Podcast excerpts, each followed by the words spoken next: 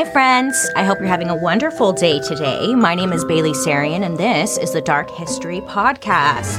Welcome. If you're a curious cat like myself, then let's go on a journey together and learn something new. Shall we? Got my dark history book here. So we're going to bust it open and learn about lights today. Oh, yes, lights. Okay, listen. I was sitting down, right? I was sitting mind my own business and I was thinking, lights. Lights? Isn't it weird? Like when you kind of like think about it, we take them for granted. Lights, groundbreaking. They give us light. Incredible. So I don't know if you guys know this, but I know when I was in school, I was told that Thomas Edison invented the light bulb. I mean, that's who I get my electric bill from, Edison. So, like, there's got to be some truth in there, right? But I had heard rumors that Thomas Edison actually didn't invent the light bulb. So then that got me thinking, you know, if he didn't invent the light bulb, then who did? So, naturally, I went down my Google rabbit hole and it turns out he did, but like he also didn't at the same time. He was literally like the Steve Jobs of the 1800s, or like whenever this took place, but he was like the Steve Jobs of that. Thomas Edison just showed up one day with his dad jeans, white Velcro sneakers, and was like, hey, I got an idea. Light, you know, it's gonna come out of a bulb. Fucking get on it. By, you know, he told the people, like, make it happen. And then he just left. That's what he did. So, um, he had everyone else pretty much doing it for him, and he just took all the credit for it. Super iconic. And rumor has it, some of his best ideas were stolen from people he may or like may not have even killed. Uh-huh. Like he was good when he started out, but then, okay, Thomas Edison was really good, really smart. I'm not going to discredit him in any way, shape, or form. But, you know, as time went on, money always seems to corrupt people. I mean, one of his best scientists, he fried off his arm because of Mr. Edison's ideas. Hello, like, would you give up your arm or your life for your boss? No, please. We are too busy. We've got shit to do. To be honest here, Edison wasn't the worst guy ever, but he wasn't the he wasn't really that truthful. Again, we're taught that Edison was this scientist, but he was just like another mean businessman who wanted to make money. Same shit, different era. So hop off the Edison hero worship train and all aboard the train that's duct taped together and looks very questionable. Okay, let's get into the story, shall we? Let me open up my book. Mm. What secrets is it going to tell us today? Lots, lots. Okay. So let's start at the beginning. You know, Thomas Edison, where did he come from? Well, he was born Thomas Alva Edison, and he was born in Milan, Ohio. Yes, Ohio. All the way back in 1847. Thomas, he was the youngest of seven, and as a boy, he was described as being like a funny little child who loved being alone. Not funny in a fun way. It was like funny, like, you know what they say in the South? You know how they're always like, oh, bless his heart. Oh, bless their heart. It was kind of like that. Like, he's a bit funny, if you know what I mean. It was kind of like an insult. This kid, he was way more interested in steam engines than normal kid shit like recess and playing tag. I don't know. He spent a lot of time alone in his room and taught himself how to make his own chemistry lab, printing press, and telegraph equipment. By the way, we're going to be talking a lot about telegraphs in this episode. It was one of like his biggest things. Basically, it was a way to send text messages over a telephone wire with like beeps, beeps and that kind of stuff. Kind of like Morse code. And back then, that was a major form of communication. Now, the fact that he created one as a child is insane, right? I, a lot of people call him funny and weird, but he was freaking smart, this guy, okay?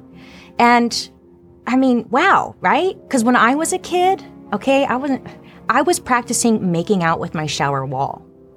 I know, laugh all you want, but I know I'm not alone in that. I was in the shower just making out with my wall, like just practicing for my Prince Charming one day.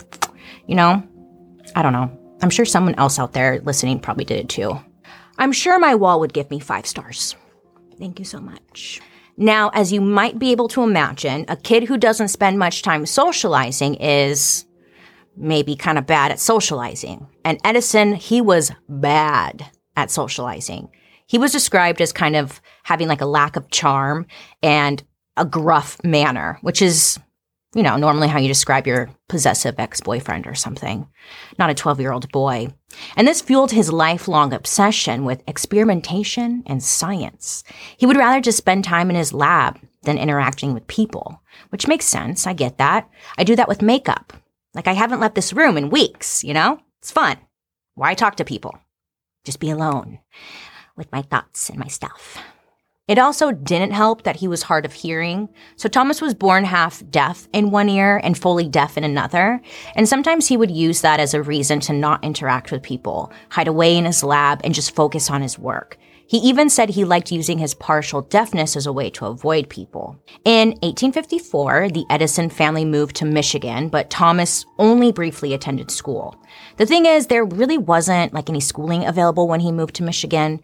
His mom tried homeschooling him, but he was he was smart on his own. You know, he was like building stuff.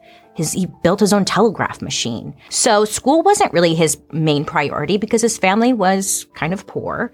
So school, it, it was great and all, but like basically he just wanted to get a job. I mean, he's super smart. He can get a job and financially, I don't know, take care of the family. It was around age 11 that he decided, you know what? I just want to skip junior high completely. I've spoken to like a career coach and I'm just ready to join the workforce. I don't need school. Which I totally get that. Like junior high sucks, doesn't it? It does. So he shifted his focus to helping his father grow and sell produce for work. He was immediately interested in making money, and soon after, he got a job as a train boy on a Michigan railroad. And you might be wondering, well, what the heck is a train boy? Half boy, half train? No, no. It's basically just a kid who like walks up and down the passenger train, the aisle, you know, and then sells things like newspapers, magazines, candy, cigarettes, stuff like that. So what he did was he would send the headlines of the newspapers he was selling ahead to the next train stop. So the big crowd of people waiting for the train would all be buzzing around about the headlines and they couldn't wait to buy the newspaper. It was like clickbait before clickbait was a thing whatever, you get it. And then when he got to the train stop, he would jack up the price of his papers more and more. So he was just making huge profit at like every stop. Good for him, you know? Great. Scamming people, we love that. Tommy wanted to invent stuff. I mean, he was a natural at tinkering with electronics, but he was also smart about it. And he realized, like, hey, people with money, they will pay for this stuff, especially if I do it better than anyone else. Inventing was great and all, but Tommy liked creating his own market. Plus, he had discovered at a young age the power of communication and press, and more importantly, that there was money to be made there. We'll see all of these themes come up a few times, but we think of him as like this great inventor when really he was a, just a great businessman. I don't want to say just a great businessman. He was a great businessman, an average inventor, and he also had a below average personality. But who didn't in like the, what year is this? 18 something? I'm sure people weren't, weren't like freaking amazing. Should we go on a break? We should go on a break. Anyways, by the age of 16, Tommy got a job as a telegrapher. His job was to send and translate telegraphs as well as fix the machines when they were broken. This pay Tommy's bills, but it would allow him to tinker with the machines so that he can kind of learn how they worked and just learn the technology in general. And his skills were getting better and better. So he got really good at messing with these machines that he eventually decided to leave his job and just become a full-time inventor. Tommy's first invention was That's my drum roll the electric vote recorder.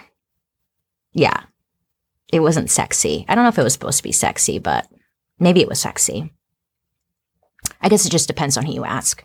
He got his first patent with the idea of speeding up the voting process for senators in Congress.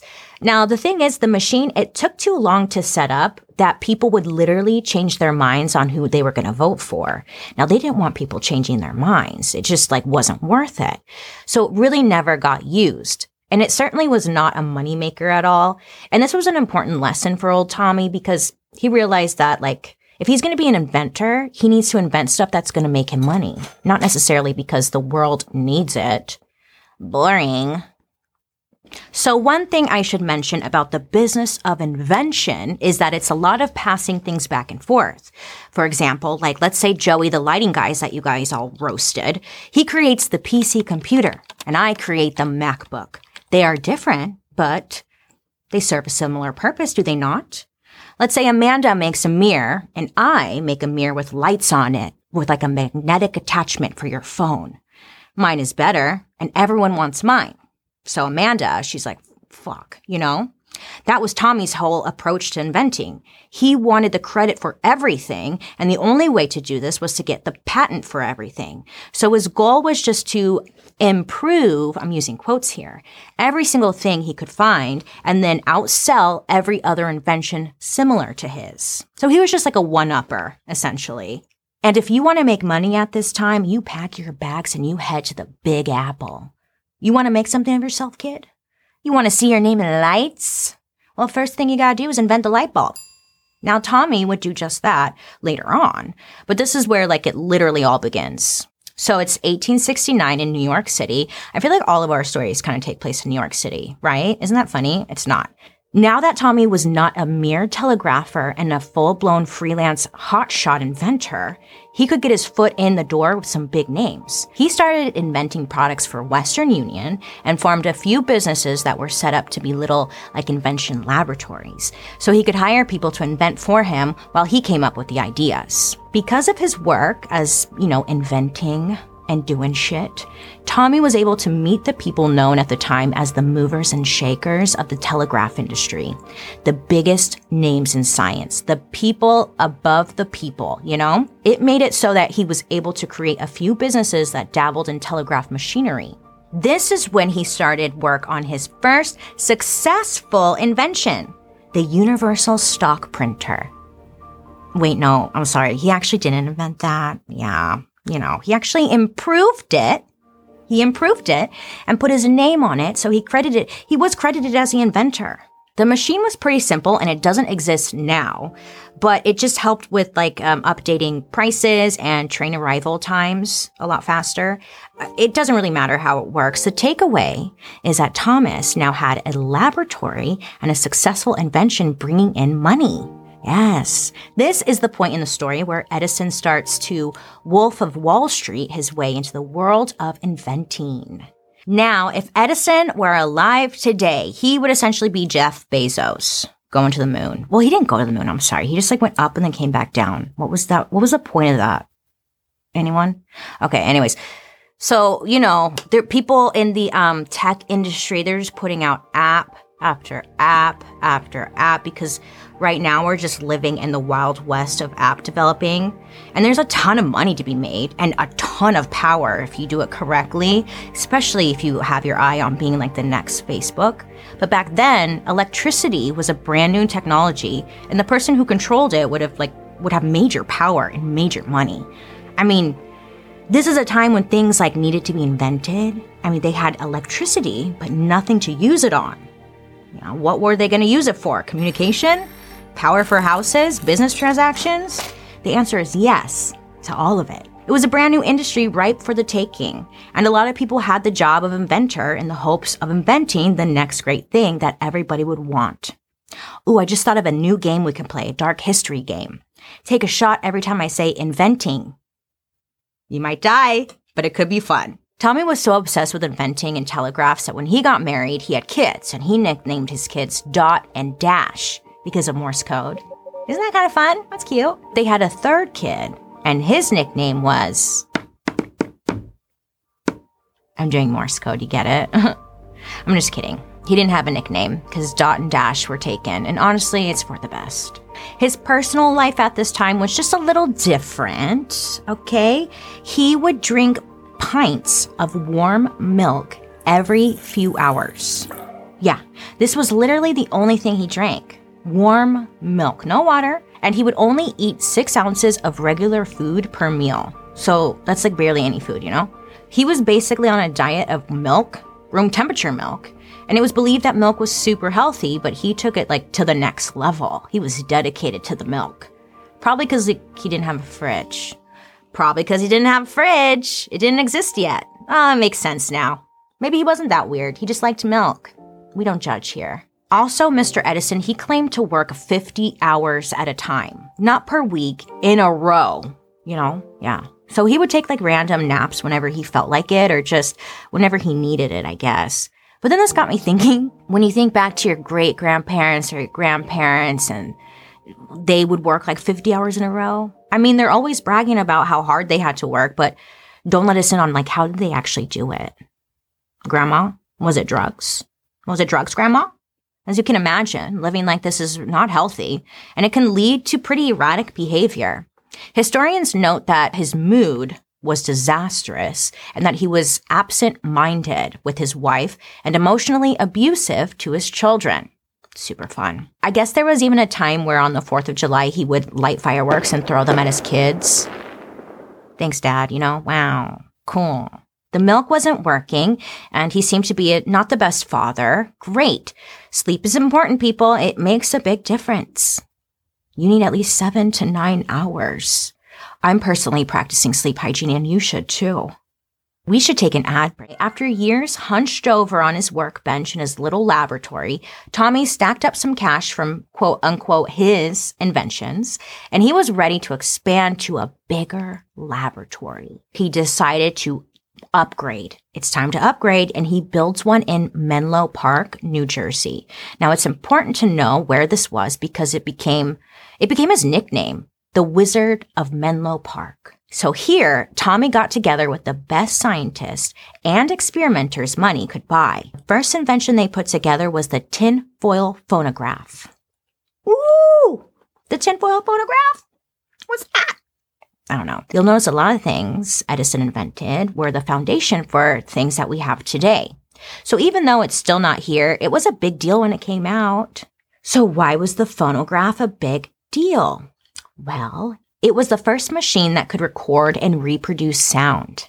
Okay. So to us, that may sound a little basic, but this led to the record player, which led to tapes, which led to CDs, which led to digital music. No phonograph, no iPods, you know? Plus, this technology was used in radios and telephones. So this was, again, a huge, a huge deal and the foundation to a lot of things we know today. Some historians think that this invention is why we're able to even have this technology in our phones today. And he did all of this by the age of 31. Basically, the machine looked like a little soda can and it would like, it would spin with a cone near it. And as it spun, it would go through the cone and it would basically play music that way. Later on, it would be simplified and become like what we know today as the record player. So this machine, it was a huge hit and it got him invited to the White House, right? They're like, yeah, we want to like talk to you, man, and congratulate you. And he's like, look, yeah. So he went there and then he became internationally famous, right? Cause everyone is like, this is amazing. We can hear music. Wow. So the first recording done on this machine was of Tommy himself singing Mary Had a Little Lamb. They would literally scream into and like sing into it. It's so funny. I watched this video on how how they use it and they're like turning it and they're like, Mary had a little lamb. It's, I cry laughed. It was, we're spoiled today. I know. I'm aware. But hold the phonograph, Mr. Edison. America believes you invented this. I mean, I thought that too. I thought that all damn day while I was researching this. But nay, nay. Mm-mm. In fact, a man named John Kruesi that worked for Thomas Edison was actually the one who invented this device. Edison designed it with his team, but John is credited as the one who like really made all of Edison's wildest dreams come true. Historians say that if any of the things John made didn't work out, it's not because they were badly made, it's because that they were just straight up bad ideas. So if his ideas were good ones, like the phonograph, John would prove it. And then Tommy would take the credit. Great. To him, life was a competition and he would do anything to beat his competitors and make more money. His competitiveness is why he was always pushing his employees. He was a workaholic and he wanted to be able to say, look, I made this crow first, you know? Oh, there's a crow next to me. If you're listening to this on the podcast, there's a crow next to me. So that might not make sense, but you know what I'm saying. He wants credit. Do you know what I wish Edison would have invented? Something to help get rid of cramps. How come no one's coming up with these ideas? Hello, cramp's been around for a hundred million years. Why have we not found out? Like, what can we? We need some kind of invention to just get rid of them. Am I right? Edison, get on it. Oh wait, you're dead. Sorry, man. Anyhow, there's no better example of his competitiveness than the contest he had with another company called Volta. Yeah, Volta. They had a way cooler name than Edison Electric, honestly. Real creative. Tommy. Edison? Great. Anyway, let me tell you about Volta. They tried to improve Edison's tinfoil phonograph, and once they started trying to improve it, Edison also started trying to improve it. Yes. Volta's improvement was called the perfect graphophone, which when you think about it, it's kind of funny because graphophone is just phonograph backwards. Phonograph, graphophone. Yeah, they're not very creative. Okay. They just like flip flop everything. Great. Petty. Love it.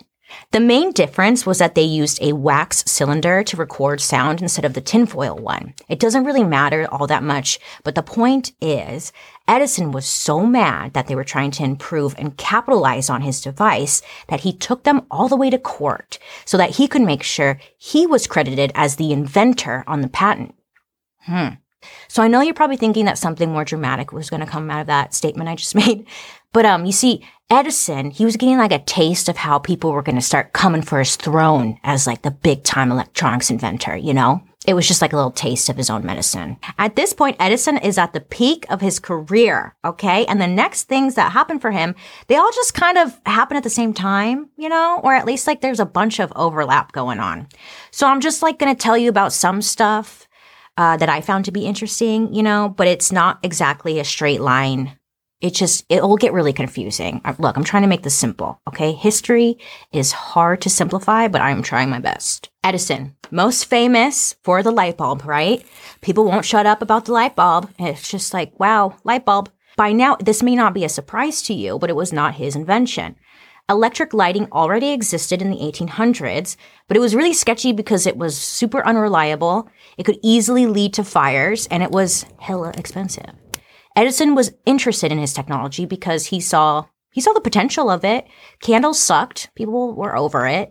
Electricity was the hot new industry, and if there was a way to use electricity to see at night and like make it available to everyone, he knew not only is everyone going to use it, he's going to be rich, like super rich. Yeah. When Edison had this idea, he was like, you know what? Light, we're going to do it. Get to work on it, is what he said to his, his workers. Get on it. Make a light bulb. Great. Now, there had been a lot of other people who had been experimenting with electric light. The first instance is all the way like almost 80 years previously. It was like in 1802, way before even Edison was born. It was not bright at all, and it really didn't last that long, and it was completely it was a completely different setup than what we know as today a light bulb looks, you know?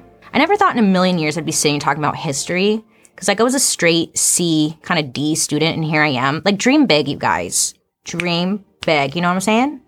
Anyways, light bulbs. Several others worked on the technology before Edison even started on it, but nobody like really had perfected it. So there was this man named John Starr, which honestly, great name for a light bulb, right? Starr? That's great. But he came the closest to um the, well, inventing light because he patented the design and he had like a little twisty wire inside the light bulb that would allow it to glow. Um, it's called a filament. It's still there, I believe. I don't know. But that was basically the main piece that people were trying to invent that would make it work. Anyway, sadly, Starr died. Okay, he died, and his design didn't become commercialized yet. Bummer. The other issue everyone was having when trying to invent this thing was that if air was getting into the glass bulb, then it would it would make the electricity get too hot because fire needs oxygen and the bulb would like burn out super fast. Does that make sense? But then the big breakthrough or light bulb moment. Ooh, joke, you know, if you want to call it that. It happened when a man named Joseph Swan developed a strong enough filament and vacuum pump that would seal the air to create the first version of the modern light bulb in 1878. So, what do you think Edison did? He's like, a light bulb? Hmm, I'm going to improve it. Improve it. If you've been following along, it basically means just slapping his name on it, you know? So at this point, he was getting very, very good at improving things. It seems very minor, like a bunch of let's fix this here and let's tweak this here. But the short of it is, Tommy's light bulb was genuinely better than Swan's. Even if Swan made it first, Tommy did do it better. Tommy saw the light bulb as revolutionary technology that literally everyone would want. And it was cool as shit. You know? Like light from electricity? Yes, please. No more burning your eyebrows on candles. Let's go. Let's go. We probably would have light technology without Edison, but maybe it would look different, you know? Like his competitiveness, it drove the entire industry. Like today, with computers and the apps and what else are they making? Stuff that's important, you know? Cool. So, anywho, in 1880, both men filed patents for what is basically the same damn thing. Tommy, he didn't deserve a patent, but since his was better, he took Swan all the way to court. He sure did. We don't know much about the actual court proceedings, but how it ended was Tommy made a settlement with Swan where the two of them they went into business together.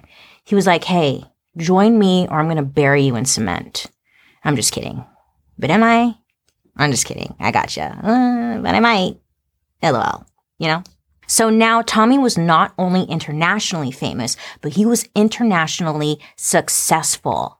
And there is a big difference. Okay. Sometimes fame brings you success. Like in Edison's case, he built himself a reputation pretty early on as an inventor. But really, he just like knew a lot of other good inventors. And he was good at picking and choosing what ideas he wanted to capitalize on.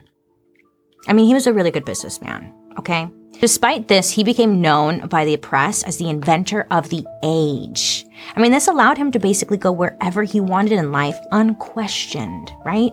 He was not only world famous, he was popular with journalists because of all his jobs he had before, and they constantly fawned him and showered him with adoration for what a perfect genius he was. So, this is how we end up with the idea that Thomas Edison was the inventor of literally everything and America was more than happy to claim this brilliant man as their own. But really, the reason he was so successful isn't because he was some lone genius. It's because, again, he had the best talent money could buy working in Menlo Park with him. And with big money comes lots of success. With lots of success also comes big expectations. And sometimes Tommy Boy's ideas were a bit too big to pull off and the results would be tragic. So sorry. Before 1895, a German scientist was experimenting with a tube that was filled with gas and electricity, and he noticed like there was this creepy green light coming out of it. Yeah, you know? What the German scientist stumbled on was a form of radiation that was able to pick up on things that couldn't be seen by the naked eye. Mm-hmm. It turns out he had accidentally invented the world's first X ray machine. I love great accidental inventions. Amazing. Now, if you've ever had an x ray, you know it's a whole production, okay? You have to put on like this special heavy moo It's filled with lead because x rays are very radioactive. You have to protect your special bits, your bits and pieces. If they get too much radiation, you could get cancer, they could shrivel up, stuff could fall off. You know, it's just bad. Well, back then, they had no idea what they were dealing with. They were just thrilled to be able to see through skin and look at bones. Ooh, you know?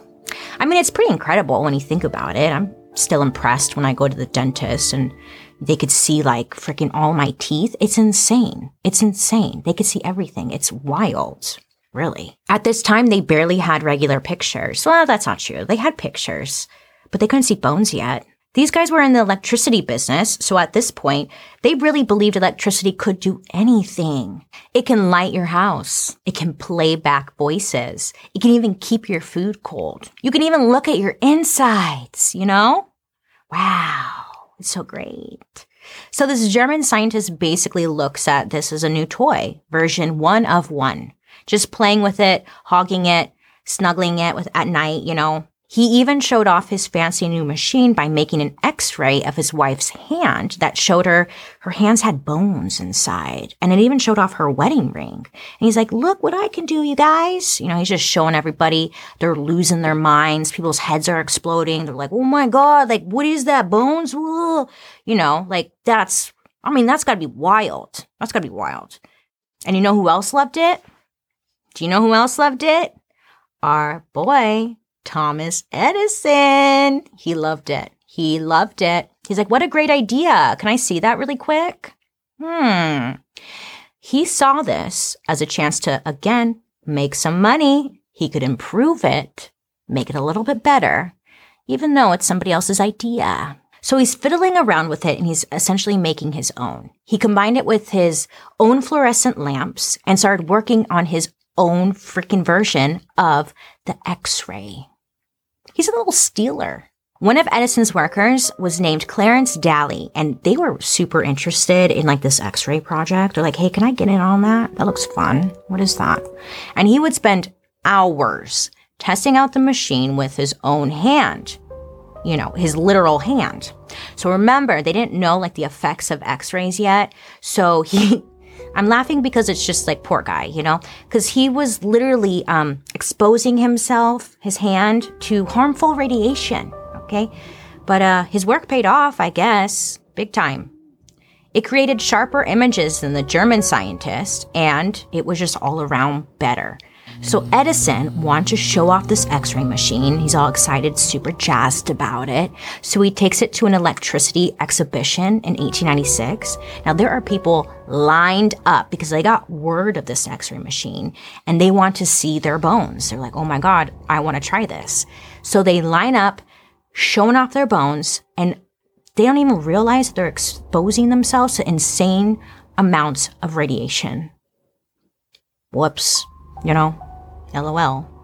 About four years later, after more testing, Clarence started to show signs of radiation poisoning. He had skin lesions, his hair was falling out, his hands were like super swollen, and, and it was really painful. Poor guy. And these are just like the short term effects. So, what they do to deal with the pain? Well, he was like, you know what? My left hand hurts.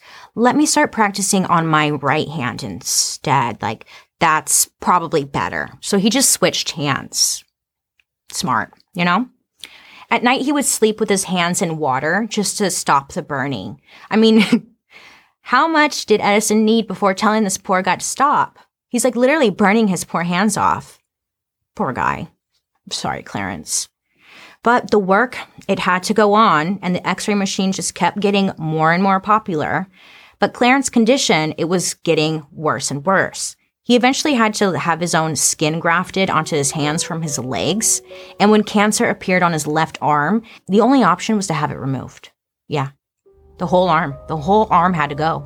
Bye. Not only that, he loses an arm, he also had to remove four fingers from the right hand. So I think, you know, that was enough to get Edison's attention. Finally, Edison let him stop working, but honestly, it was too late at this point because a year later, Clarence died from skin cancer. Sadly, he was only 39 years old. Shortly after his death, Edison stepped away from the X-ray project, and when someone later on in his life asked like, "Hey, what happened to the X-ray thing? Like, why'd you stop?" Edison said, quote, "I'm afraid of them." I mean, yeah, it's pretty scary to watch your lead scientist on a huge project just deteriorate like that right in front of your freaking face. And he waited until he died, until he actually like stepped away. Instead of perfecting this hugely helpful technology, I mean, the x ray would go on to revolutionize the medical field. Edison decided, you know what? Mm, I'm gonna put my brakes on that. I don't want any part of it, you know? It had a huge potential to help people, but he was more interested in making money, and something as dangerous as X ray was probably not going to be a path to more fame and success. He didn't want to tarnish his reputation by putting more people at risk while perfecting this technology. So I guess good, he didn't want to harm more people, right? But it seems like with his determination to perfect everything, he seemed to really miss the opportunity to help on this one, I would say. I guess it's good that he didn't patent it because others picked up research and we eventually ended up with the X ray technology we have today. Imagine if he treated the X ray like the light bulb. What would happen? I don't know. But you know what did have money in it? Something that really caught Edison's eyes? Well, it was movies. Oh, that's right, baby. Are you listening? Movies. Tommy was going to be on the silver screen. a Hollywood princess, a star. We should pause for an ad break. I know a lot of ad breaks. I see you guys complaining about it, but you're not paying the bills around here. These ads are. We've got people to pay, air conditioning to run, cameras to use. I mean, come on, give me a fucking break. Give me a break. Well, Edison shifted his focus back to phonographs, like the little tin can speaker thing. He was like, okay, enough of this horrifying hand cancer machine. Let's go back to some of my greatest hits, right? He wants to play it safe and he wants to do what works, or at least what he knows works. And now the technology was a little more advanced. It allowed him to expand his factory and staff to the entertainment sector, right? So his phonograph machine started using records as we know them today, and he started manufacturing and selling it for home use. So, in trying to make something for a little bit of cash, he accidentally created the entire recording industry. Oopsies, you know? But you're welcome. And since he had all of these materials focused on creating quote unquote entertainment, it made sense for him to start working in the new industry of movies. At this time in 1887, movies, they weren't being made in Hollywood like they are today. Mm, not even in Hollywood. Isn't it like Atlanta? What is it? Atlanta? Isn't that where they make movies now? It doesn't matter. It doesn't matter because it's not like that, okay? There are many instances throughout history of film where somebody is credited as being the first to make a movie or film you know? But most historians agree that the very first film was actually made not in Hollywood, but in France. Oui, oui. By a man named Louis Le Prince. Oh, yes. Now you're probably asking, okay, who the hell is Louis Le Prince? Like, come on, Billy. Here's why I'm bringing him up. There's a rumor. Some rumor, there's some drama, some jealousy going down, okay? That Edison may have killed Louis Mm-hmm. No, this is not murder mystery makeup, my friends, but it kind of sounds like it. Thomas Edison may have killed a man out of jealousy. I know. Let's get into that because that's kind of juicy. And Louis was a man in France who spent a lot of his youth hanging out at the studio of a family friend who was a pioneer in the photography field he thought it was like really cool and he started this lifelong obsession with photographs. And later he would go to England and learn how to make his own pictures. But by the 1880s, he created a camera that was successful in stringing like all of these images together and create what we now know as a movie. He did this over half a decade before Thomas Edison would, and so he patented this invention and filmed the first motion picture in 1888. Now, you're probably wondering if Louis invented movies, then why don't we know this? Why don't we know about him? You know? Well, this is the point where the story gets a little juicy. Super juicy. You see, Louis was supposed to show his movies to the public in September of 1890, and it and then like he just never showed up. It was weird. In fact, Louis went missing altogether after his brother had dropped him off at the train station. Literally, poof, vanished, gone. They never found him. Many have speculated on his fate, but he's never been found. Very mysterious. Now, this was a highly competitive time. Movies were new and had the potential to become basically the biggest thing since the light bulb. So, of course, somebody says light bulb, and Tommy's like, Did somebody say light bulb? That's my thing. You know, I'm the most per- famous person alive. Nothing is more important than the light bulb. Nothing. There are a few theories as to what exactly happened to Louis. Some say that his brother tried to kill him for inheritance money. I mean, their mom had just died, so this is a possibility. But Louis's widow had a different theory that Louis was murdered by a competitor. Mm-hmm. And who was Louis's biggest competitor? Well, that would be none other than Mr. Thomas Warm Milk Edison, Hmm? Now, here are the facts. Thomas was known to be overly competitive. He was pretty egotistical. And as we've seen time and time again in this story, he was willing to do whatever he could to make sure he could uh, own the patent. So Louis's widow figured, hey, if he's willing to do that, why not take credit from everybody else that stood in the way of him owning the patent? You see, Tommy was obsessed with holding patents for stuff, as we've seen. To him, that cemented him as the official inventor and owner of the idea. And I mean, he, he was kind of right. But Louis had a patent for a film camera and was ready to show it off to the world, right? So rumor was going around town that Tommy heard about this, that he had the patent, you know? And Tommy would kidnap Louis to stop him from being able to claim that he had in fact invented motion pictures. She believed that he was holding Louis captive and would only release him if he let Tommy have the patent. So this seems kind of random, but Edison had got into motion pictures while he was expanding his phonograph business. It was a smooth transition and he saw a lot of room for improvements that he could capitalize on. He was doing some cool stuff too. Like he had created a film studio where the roof opened up and allowed like sunlight to come in. Then the stage inside would move with the sun so the shadows were always in the same spot on camera. The coolest studio didn't make you the inventor of the film camera though, you know?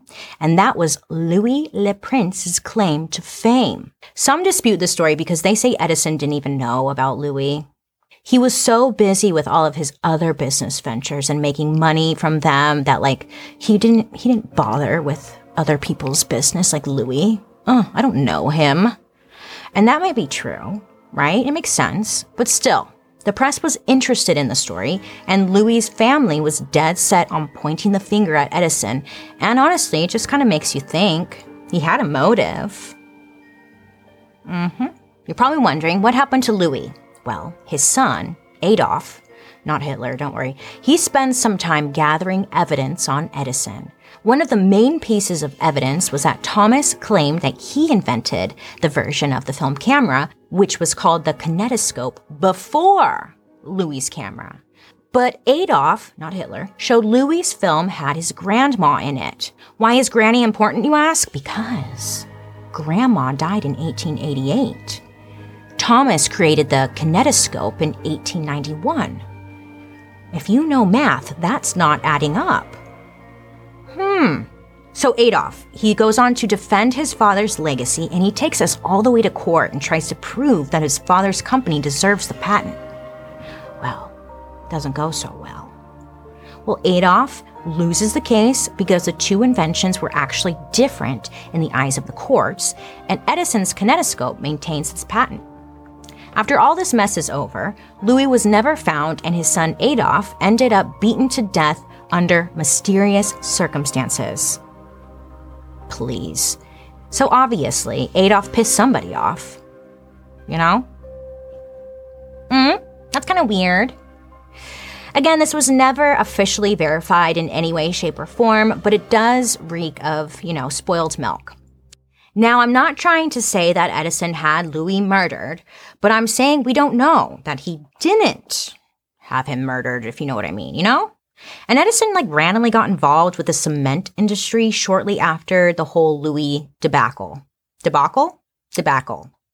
Debacle.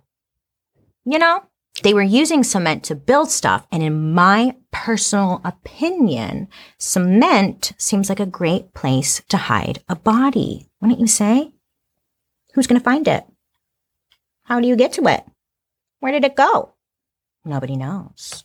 The only thing related to Louis Le Prince that Edison was affected by was his reputation, and even that was minor. There was no proof that he was involved in Le Prince's death, but the media was interested, and it wasn't a good look for him. It was very bad PR.